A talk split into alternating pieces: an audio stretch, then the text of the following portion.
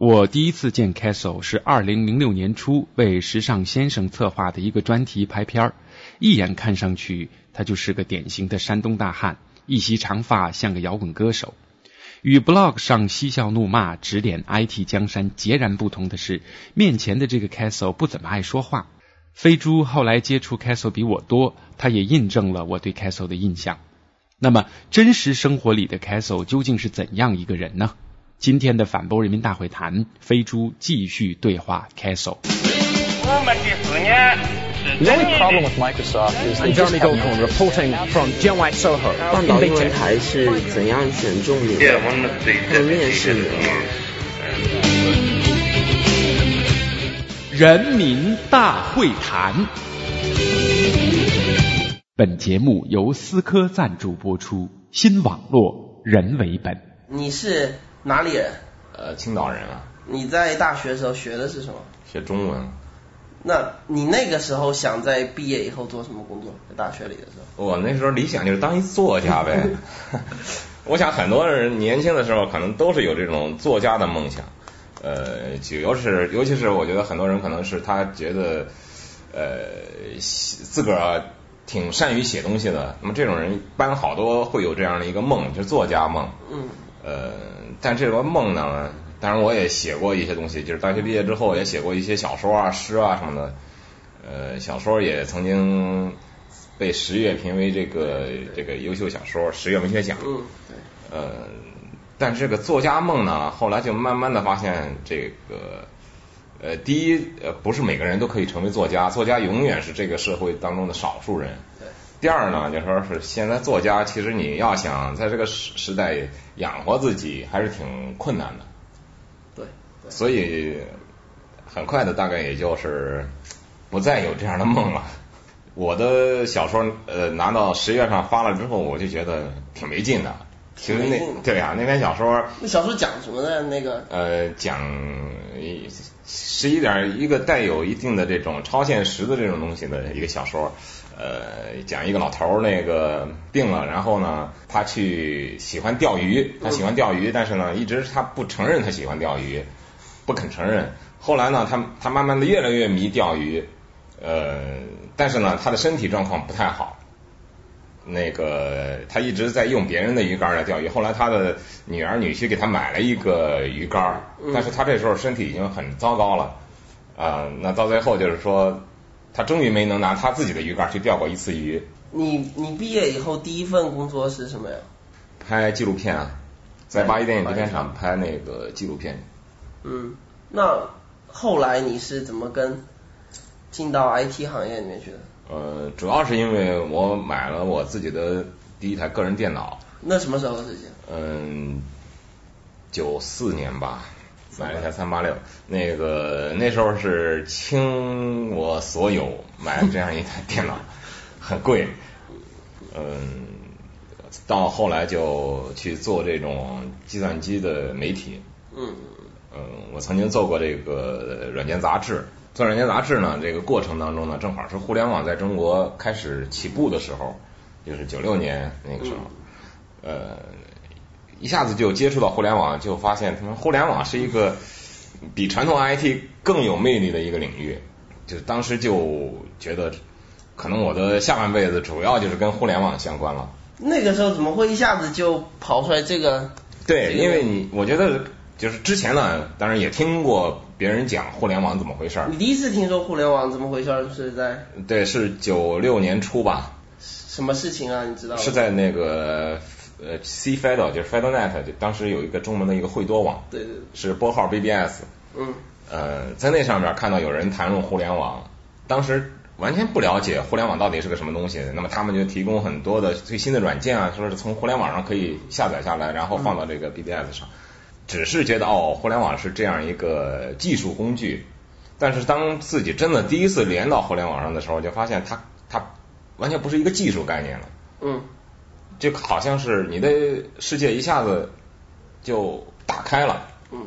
呃，整个世界在你面前。就是就我当我在那个地址栏里边第一次输入雅虎 .com 的时候，你第一个上的网就雅虎的雅虎 .com，对，嗯第一次输入这个网址的时候，那个就看到那个这个雅虎的页面，就觉得这个页面它实际上它是在美国啊，它现在它就这样呈现在我的面前，就世界一下子就变得拉得很近，就世界变小了，整个那个你的那个原有的这个世界的窗口全部打开，嗯，所以就觉得它可能是不仅仅是技术上的这一种东西，而且它改变很多人的这种对世界的看法，对于这个包括后来的对商业的看法，对这个人的这种社会交往、社会关系的看法，我觉得很多东西都随之而改变了。你现在每天泡在网上的时间有多长？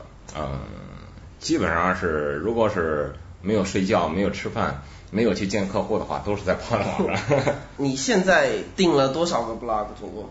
一千五百多个吧。就是在你清理了一次以后，还有一千五百多个。呃，对。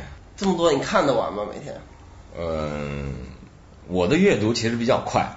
当然，这里边就是说有一些是我们重点关注的 blog，我通常会把它单独放到一个类别里头。这里面有多少个？这里边也有几百个吧。嗯，那这些重点关注的读了之后，其他的就会你就会快速的浏览。我觉得那个通过 Google Reader，你也可以很快的去浏览你订阅的内容。那大部分实际上你不需要，你可能就是扫几眼之后，你就可以决定这篇读不读。那你现在花在看书的时间上多，还是看 blog 的时间上多？当然是看 blog 的时间多了。看书一般来说，也就是说在这个晚上躺着就在看了。呃，那你现在平均一天能睡多少小时？睡眠跟常人差不多吧，有时候呃今天睡得少点，明天多睡一点，补一补。呃，平均一天能有多少？八个小时能有吗？嗯，六七个小时总有了吧。每天早晨醒来以后，你的第一件事情是什么？第一件事情，我就是每天早上啊都是这样，起来之后倒一杯咖啡，嗯，打开电脑，嗯，就是这样。基本上是那个我上网，如果是看到我帮上线了，那就是说我大概是五分钟之前起床了。很多人觉得你在网上是一个很神秘的家伙，觉得你是刻意的把生活跟 blog 分得很开的。你为什么这样做？我神秘吗？我我见过很多人啊，嗯，那个在现实当中也跟很多人见过面啊，吃过饭啊，聊过天啊，嗯，呃，我觉得也没什么可神秘的。另外呢，就是说我的生活实际上是一个是一种特别简单、特别简单的生活，就是基本上是生活嘛，生活本身就是吃饭别饿死，嗯嗯嗯，呃，睡觉别那个困死。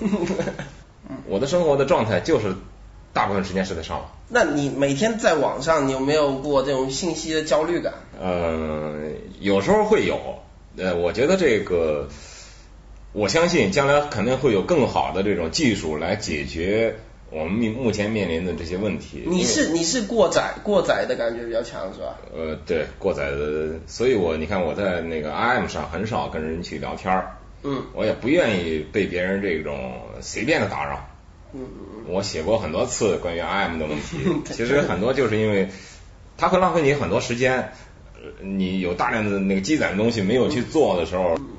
但是但是你很害怕这个，但是你每天一醒来，你的 IM 就在线的。是，我觉得这个你做的是互联网，你不可能说是在网上没有一个跟别人联系的这种方式，肯定是需要的。那我但是我希望呢，如果是没有什么特别重要的事儿呢，就是。呃，你可以 email 沟通嘛，这种非实时的这种手段，那需要实时沟通的这种在 IM，那我觉得这样大家都比较好，对大家都比较好。那你自己是怎么说去设定一个门槛，让这种信息不会去过载的？呃，这个东西我觉得还是能，现在就是没有更好的技术手段之前呢，你只能靠自己来把握了。嗯，但是我相信这个肯定会有技术手段来解决，通通过更好的这种数据挖掘、个性化分析的这种技术来解决你的信息过载的问题。你有没有想过，就是逃离这个整天信息轰炸的这种状态？有没有什么想过说我要出去躲几天这样子？这个没有刻意的去想过，但是呢，就是因为正好前几天我呃去了一趟西藏，嗯，去趟西藏那个实际上是完全跟互联网隔离了十一天，嗯，那十一天就是尽管在林芝那个地方，我们酒店旁边就有一个网吧，实际上是可以上网的，但是我没有上，呃，我觉得就是让这十一天成为一个没有互联网的十一天吧，嗯，呃我觉得这样挺好的。呃，当然回来之后，就是意味着你可能这 十一天积攒的很多事情，你都要在很短的时间内把它处理完。但是没关系，我觉得这十一天的给我的感觉还是非常不错。